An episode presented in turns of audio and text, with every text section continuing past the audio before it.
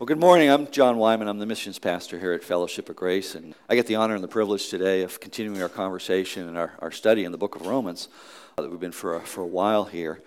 And just to uh, kind of give you kind of some context, a little story. Uh, some of you may know that my wife and I were a uh, one car family for, for several years. And we did that for a bunch of reasons. And we just got to a point in the last couple of weeks where we said, you know, this is this is just not working. Between both of our work schedules, uh, both of our ministry schedules, some things we were doing outside the house, it just wasn't working. We could no longer be a one car family. So we went out and bought a new car last week. And it's amazing when you have a, an event like that in your life where something you know cool happens, something new happens, something exciting happens. The first thing you tend to do is think about all the great things that are going to come as a result of that. You know, so like we don't have to on Sunday like map out the week of like who's working when and who's like who's staying late at work, who's going early at the work, who gets the car this day, and like check it every night to make sure that we still going where we're going. And it's kind of the same way in a lot of areas of our life. You know, for instance, if you got a promotion at work, you know, or you got a new job, maybe you know allows you to spend more time with the family, or maybe you get a little more money, and you know you can pay off some some debts, or you know get something you wanted. You know, teenagers getting a, a driver's license that's probably good for half the family, but you know that's our tendency, and as we look at it, that's really what Paul is doing here as we start into chapter five of Romans, because what we're going to talk about today is the blessings of justification. For these past several weeks, we've been talking, uh, reading through what, what Paul has taught us about some truths on our unrighteousness. And the first couple of chapters of, of Romans in the first few weeks of the series were, were kind of heavy. You know, they were, they were kind of tough, tough weeks there where Paul was, was speaking very clearly of, of our status as, as sinful people as, as unrighteous before God. And, and the result of that and God's wrath on that. And then it started to turn a little bit over these last few weeks where we started to, to take a look at Paul's teachings on being justified by faith.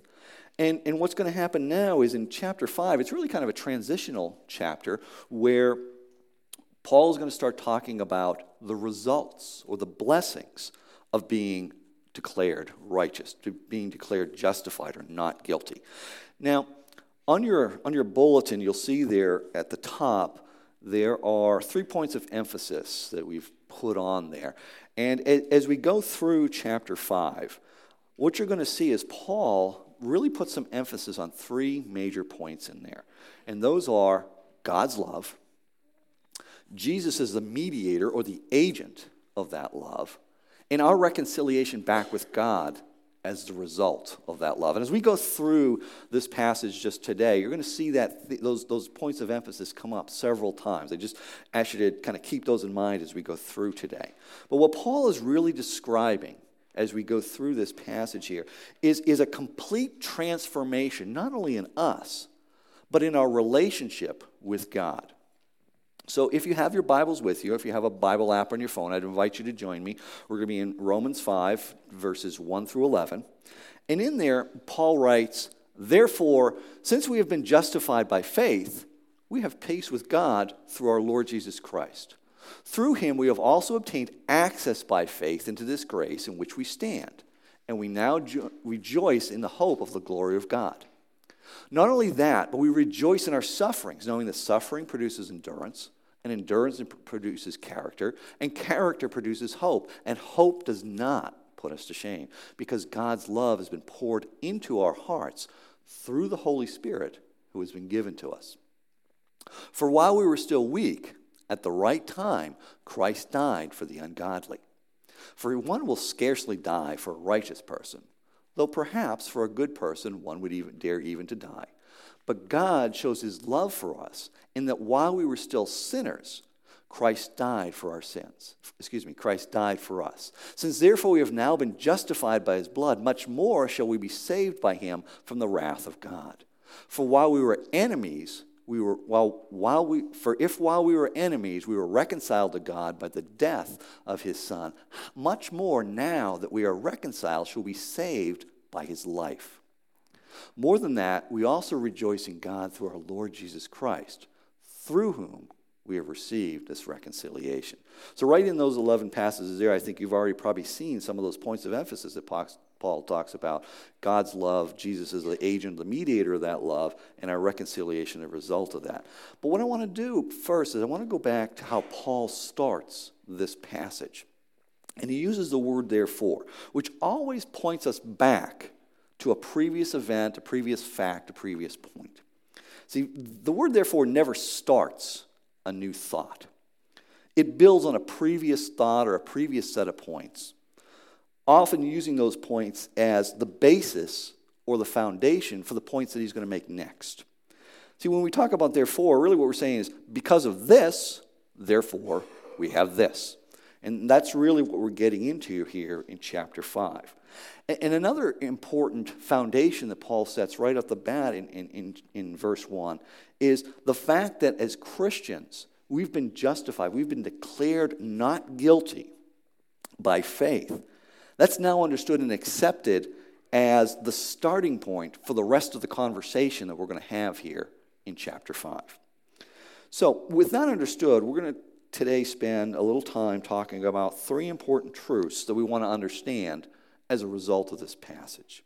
And the first one we're going to see is that being justified by faith brings many blessings.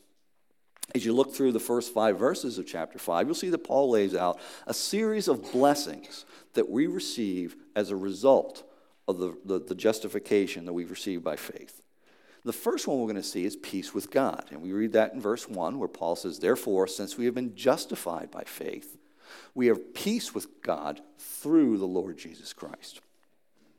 Now, important point to understand here Paul's not talking about the peace of God, you know, like that inner peace. For instance, in Philippians 4 6 and 4 7, he talks about, you know, don't be anxious, but with prayer and supplication, make your requests known for, to God, and, the, and, the, and, and, and, the, the, um, and the, that the peace of God will, will guard your hearts and minds in Christ Jesus. That's important. That's something we want to pray for in times where we're in trouble. But that's not the peace that Paul's talking about now. What peace Paul's talking about is a peace with God. Really, what he's talking about is the end of our hostility to God, or the end of the hostility between us and God, which did exist. See, in Greek thought, the word peace was a relational word, it was a relational term that described a state of well being or a state of harmony between two or more people, two or more nations. Earlier, we mentioned the complete transformation in us in, the, in our relationship with God. The truth is, through sin, we had separated ourselves from God. That, that's, that's true. But much more than that, through our sin, what we had done is we became hostile towards God. We had created a hostility with it.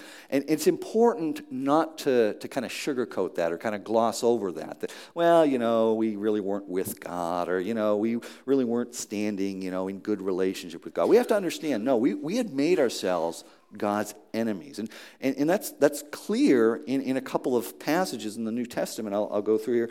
In Romans 1.30, where Paul is kind of talking about our unrighteousness, he actually used the term haters of God as he describes the unrighteous. In Colossians 1:22 as Paul's writing to the church of Colossae, he talks about being alienated and hostile in mind, doing evil deeds.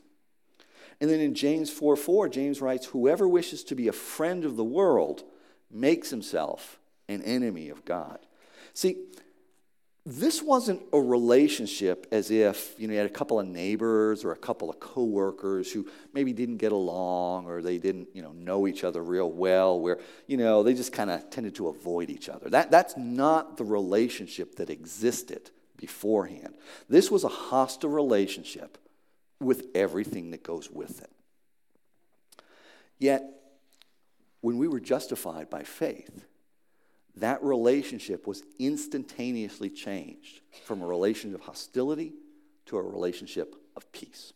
So that's the first blessing we get. The second blessing that we see in this, this verse here is a confidence in our eternity, and we see that in verse 2. In there, Paul writes, Through him we have also obtained access by faith into this grace in which we stand, and we rejoice in hope of the glory of God. Now, ask you to notice there, just like the peace we have with God, we, we learned about in verse 1, the access we have here in verse 2, that is through Jesus. That's that point again of Jesus being the agent or the mediator of God's love. Jesus is the him that, that Paul refers to here when he says, through him we have access. Now, the Greek word that Paul uses here for access, it, it's not simply, you know, like if you were going to come in later today and say, hey, I'm going to clean up the, the sanctuary, the worship center after, after service today, we say, okay, fine, we'll leave the door open, just come in when you're. That's not the, the, the access that Paul's talking about. You know, if you were to think of a restaurant, you know, it would be kind of like this, you know, come on in or not, have a seat or don't, you know, someone will be with you, maybe, you know. That, that, that's, that's not the access that Paul's describing in verse 2. The access Paul is describing in verse 2 is more like this it's being ushered in, it's being welcomed in and brought in as, as a member of God's kingdom. That's, that's really what he's talking about. And to be honest, although this picture does show a pretty clear contrast between the two concepts of access, it doesn't even come close to describing the grace that we now stand in based on being justified by faith. And it also asks you to just kind of take a look at the tense Paul uses, because it does kind of matter here. Paul talks in the present tense. We now stand in this grace.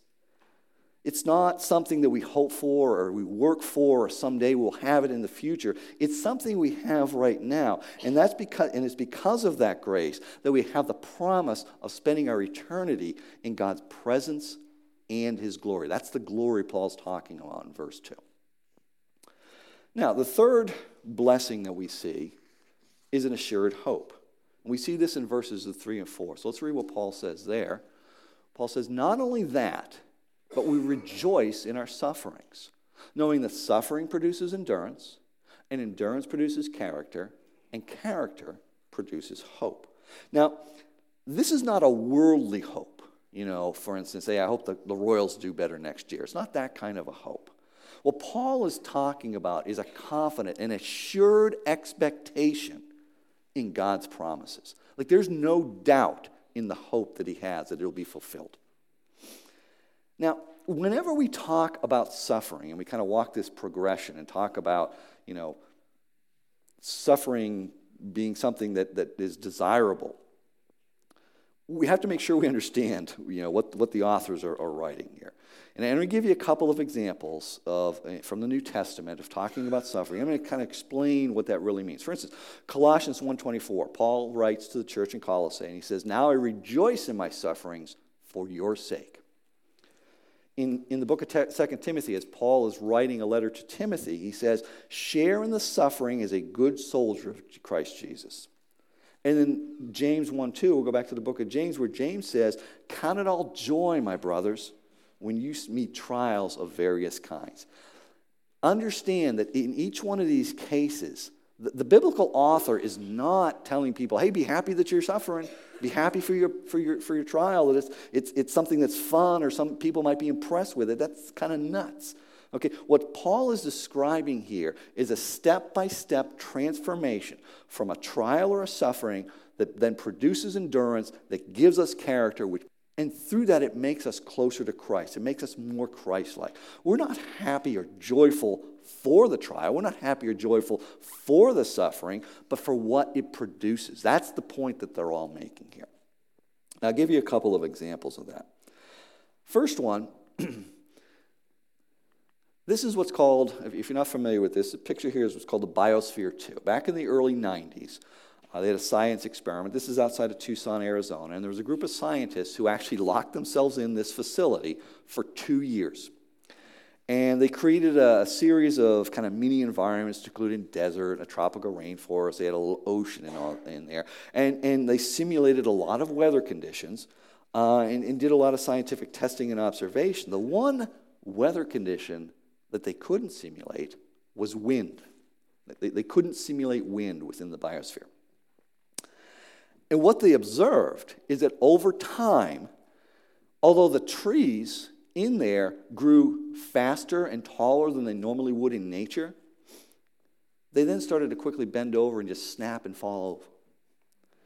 What happens is that when trees are subject to strong winds, they actually develop what's called stress wood. It's actually a very strong, fibrous wood that, that enables the tree to withstand the wind. It, it, it, it, it makes it stronger, it makes it more pliable, it gives it a longer life, it gives a, a better quality of life for the tree. But if, if the tree never goes through the trial of wind, it doesn't develop stress wood. And, and what they found was the trees simply couldn't hold their own weight. They just snapped and fell over by their own weight. I'll give you another example of a trial. This is more of a personal one. Um, some of you may be aware of this. Um, three years ago, about this time of year, my wife Dee had a very serious uh, medical emergency, and she had a allergic reaction to a medication that she had been given. And she had been feeling well for a couple of days. We are kind of watching it, talking to the doctor. Seemed like it was getting better. And then she woke me up about 7:30 in the morning on a Saturday. And she said, Look, you got to take me to the doctor right now. She had already called the doctor and made an appointment. And doctor's office was only a couple of blocks away from our house. So by the time we got there, her blood pressure was 74 over 40. Now, there's a lot of things that can happen when your blood pressure is 74 over 40, and none of them are good. They did a good job at the doctor's office stabilizing. They immediately took her by ambulance from there down to Providence Medical Center. And they did a, did a super job down there of stabilizing her. But she was, she was in a life threatening condition.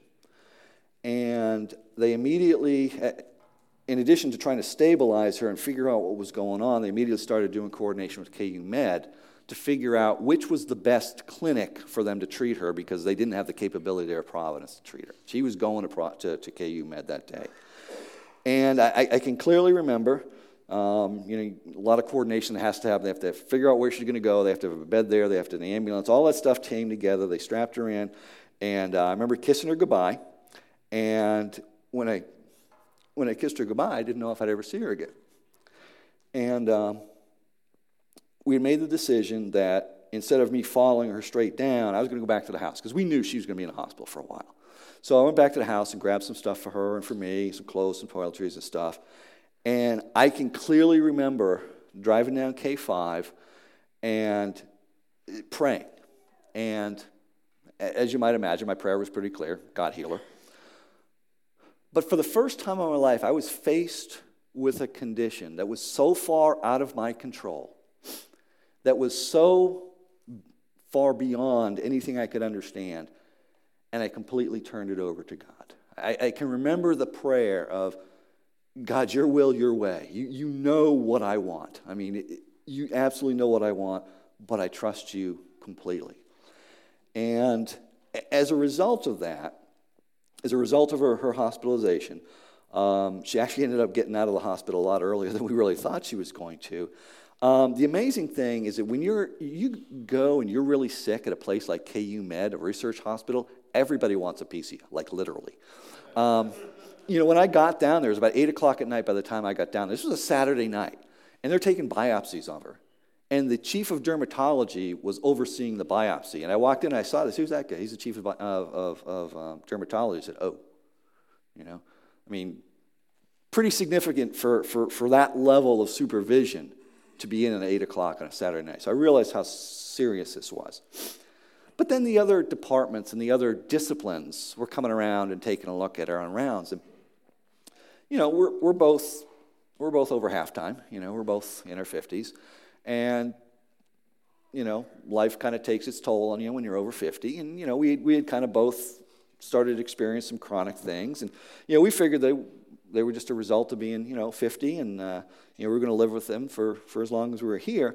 But amazingly, as we started to talk to other disciplines as they came around in rounds. They came up with some, re- what, what in, in, in hindsight are some amazingly simple changes through, you know, minor medications, changes in diet, lifestyle, things like that, that really took care of a lot of these chronic things that she'd been dealing with for, for several years. And, and as you look at that, you know, the endurance and the character, it was an amazing hope that wow, we, we, we, we had prayed for her to be healed from these kind of chronic things for years. What an amazing way God had to actually do that. Now, I will tell you, I, I wouldn't have asked for that way. I definitely wouldn't have asked for it that way. But but it instilled in our hearts a confidence in God's provision and his, his, his capability. Because suffering and, and, and troubles, they test our faith. What they actually do is they allow us to develop and demonstrate the endurance that Paul's talking about here. The true value of a trial is the increase in our faith. It, it, increases a God centered, a God dependent lifestyle. That we realize that it's not about us anymore, and, and we are not capable of doing all the things we're capable of. Now, I will kind of give a caution here that you know, if, we were to go, if you were to go through a trial and we come out of it on the other end and we say, Boy, I gained a whole lot of self confidence through that. Like, when we say that, we have completely missed the point. We've completely missed the point. Because looking at it as a gain in self confidence, really what you're doing is you're boasting yourself. Hey, look what I did. That's not what Paul is talking about here. What we gain is a confidence in what God has done and what God will do. That's the confidence and the hope that Paul is talking about here.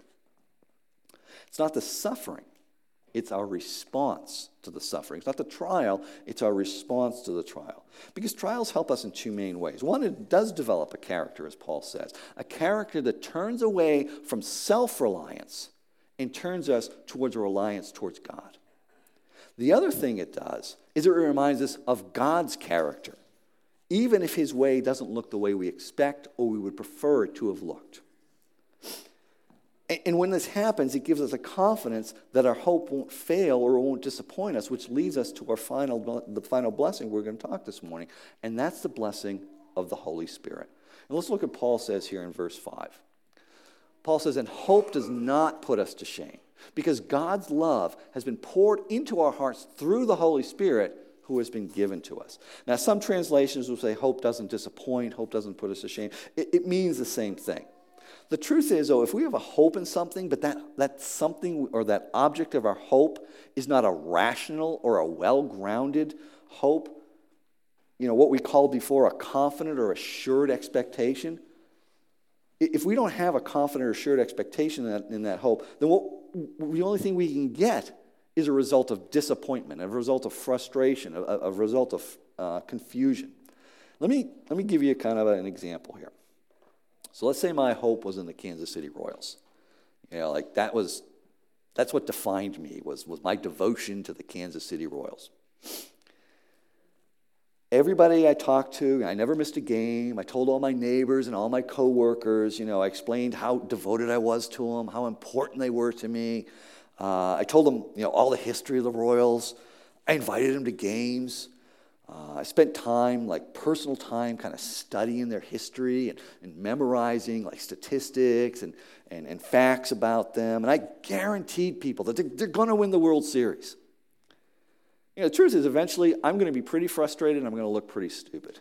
That's just a reality because, you know, that's a hope that's, it's not grounded, it's not rational, it's not grounded in anything objective. Truth is, there's 30 Major League Baseball teams. So every year, fans of 29 teams are going to be really disappointed and frustrated. So that leads to the question then as we read this why is our hope in God's promise different? Paul explains it right here in verse 5. It's because God has poured his love into our hearts through the Holy Spirit. That, that's the objective point. As a result of our justification through faith, we receive the gift of the Holy Spirit in us. The Holy Spirit isn't near us, it's not around us. We don't have access to it. It's poured into our heart and we have it in us. And when we receive the blessing of the Holy Spirit, we actually experience God's love in our hearts. That's the difference. We don't think about or dream about or read about something we might experience someday later. We actually experience now because it's been poured into us. We feel it, we see it, we see the results of it. The hope is not a disappointment because we've already experienced it. You can't be disappointed in something that's already happened for the good. And we receive this blessing simply because of God's love. Now, as we continue to read this passage, there's two more truths we want to cover today. The second truth is that Jesus died for our sins while we were still sinners. And we see this in verses 6 through 8. And in there, Paul writes, For while we were still weak, at the right time, Christ died for the ungodly. For one will scarcely die for a righteous person, though perhaps for a good person one would dare even to die. But God shows his love for us in that while we were still sinners, Christ died for us. Now, when you first look at this truth, the way it's written, you'd almost say, well, we just kind of copied out verse 8. But there's a whole lot more to it than that. The first thing we have to do is we have to look at our condition when Christ died for us. You know, Paul uses the term weak. What he really means there is completely incapable of doing anything about our condition by ourselves. We could not solve that problem of being unrighteous and being separated from God by ourselves. And then he uses the word ungodly. And this is where it gets a bit ugly because if we go back to Romans 1, verses 29 to 31, Paul gives several terms in there of descriptors of the ungodly. And I'm going to read them because it's kind of important to really understand just how weak we were.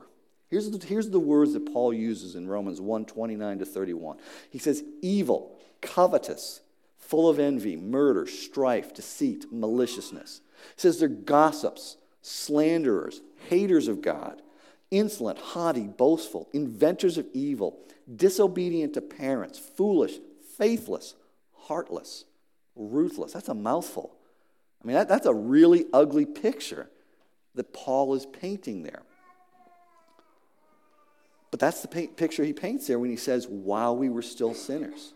And, and Paul's pretty honest when he gets to verse 7. He says, We might die for a good person. Maybe.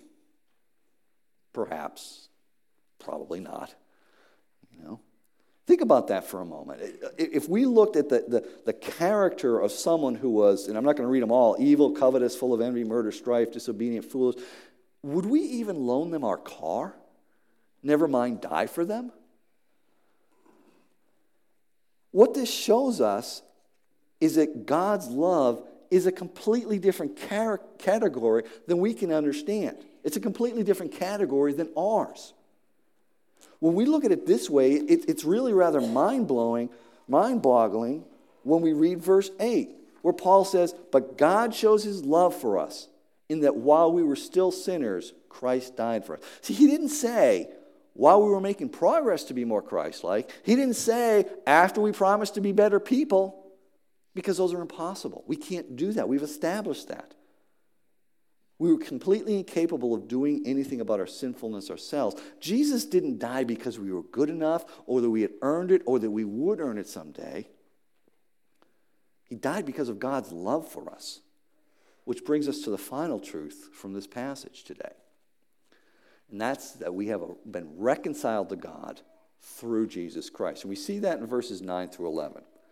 In verses 9 through 11, Paul writes, Since therefore we have now been justified by his blood, much more shall we be saved by him from the wrath of God. For if while we were enemies, well, excuse me, for if while we were enemies we were reconciled to God by the death of his son, much more now that we have been reconciled, shall we be saved by his life. More than that, we also rejoice in God through our Lord Jesus Christ, through whom we have received reconciliation. If you look at these three verses, they don't just continue the conversation we've had so far about the benefits or the blessings of, of justification. What they do is they expand on it. In verse 8, Paul explains that Jesus died for us while we were still sinners. In verse 9, he explains that now that we've been justified, now that Jesus has done that, we now avoid God's wrath. We're not, we're not liable for that anymore. Where previously Paul had explained that we were justified by faith, now he expands on that to emphasize the fact that the justification was a work and an, an, an initiative by God, not by us through Jesus. And then verse 10 is really a rather transitional phrase. I'm going to put this up here. We're going to look at this one for a moment together. In verse 10, Paul writes, For if while we were enemies, we were reconciled to God by the death of his Son, much more, now that we are reconciled, shall we be saved by his life. As we look at it, the reason this transition, this, this verse is so transitional is a reconciliation we see. Because to this point, Paul hasn't really talked. Paul hasn't talked about reconciliation. When Paul introduces reconciliation here, we now pass from being enemies of God, which we talked before, to being friends of God, to having a healed relation, to be having a whole relationship with Him again. See, at the top of the handout where we highlighted the three points of emphasis in chapter 5 God's love, Jesus is the agent or the, uh, uh, of that love, or the mediator of the, that love, and the reconciliation that's a result of that love. Verse 10 is where Paul ties that all together for us. The natural conclusion to God's act of love is that we are justified that we are saved from his wrath and we're reconciled back to right relationship with him. That's, that's what happens. And because Jesus is the mediator or the agent through which that happened, we rejoice in him, as Paul tells us in verse 11. Now, we're going to take a short break over these next couple weeks from the book of Romans. And we're going to go into a Christmas sermon series we're going to call the Experience in the Miracle. But we're going to come back and pick up Romans after, after the holidays.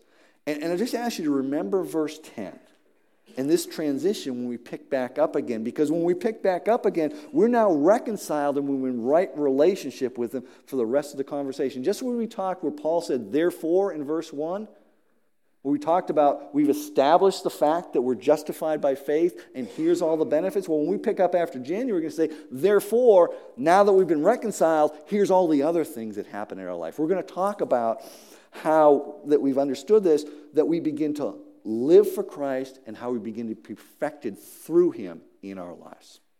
Let's pray.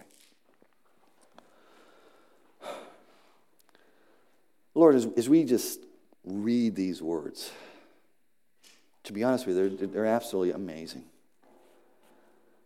It's unbelievable to think that the state we were in, that your love was so great, that you sent Jesus Christ to die for those sins, so that we might be reconciled to you, that we might be saved from your wrath. You know, Lord, this, this last weekend, many of us spent time giving thanks, taking time together with family and friends to give thanks. And there's nothing more that we can give thanks for.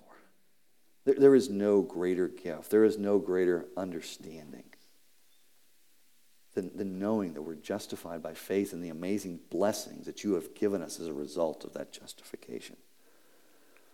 Lord, we thank you for exposing this word to us. We thank you for, for explaining that we could understand better. And we ask that you give us a desire in our hearts that we would explain it to others so that those who don't have a saving relationship with Jesus Christ yet would develop that.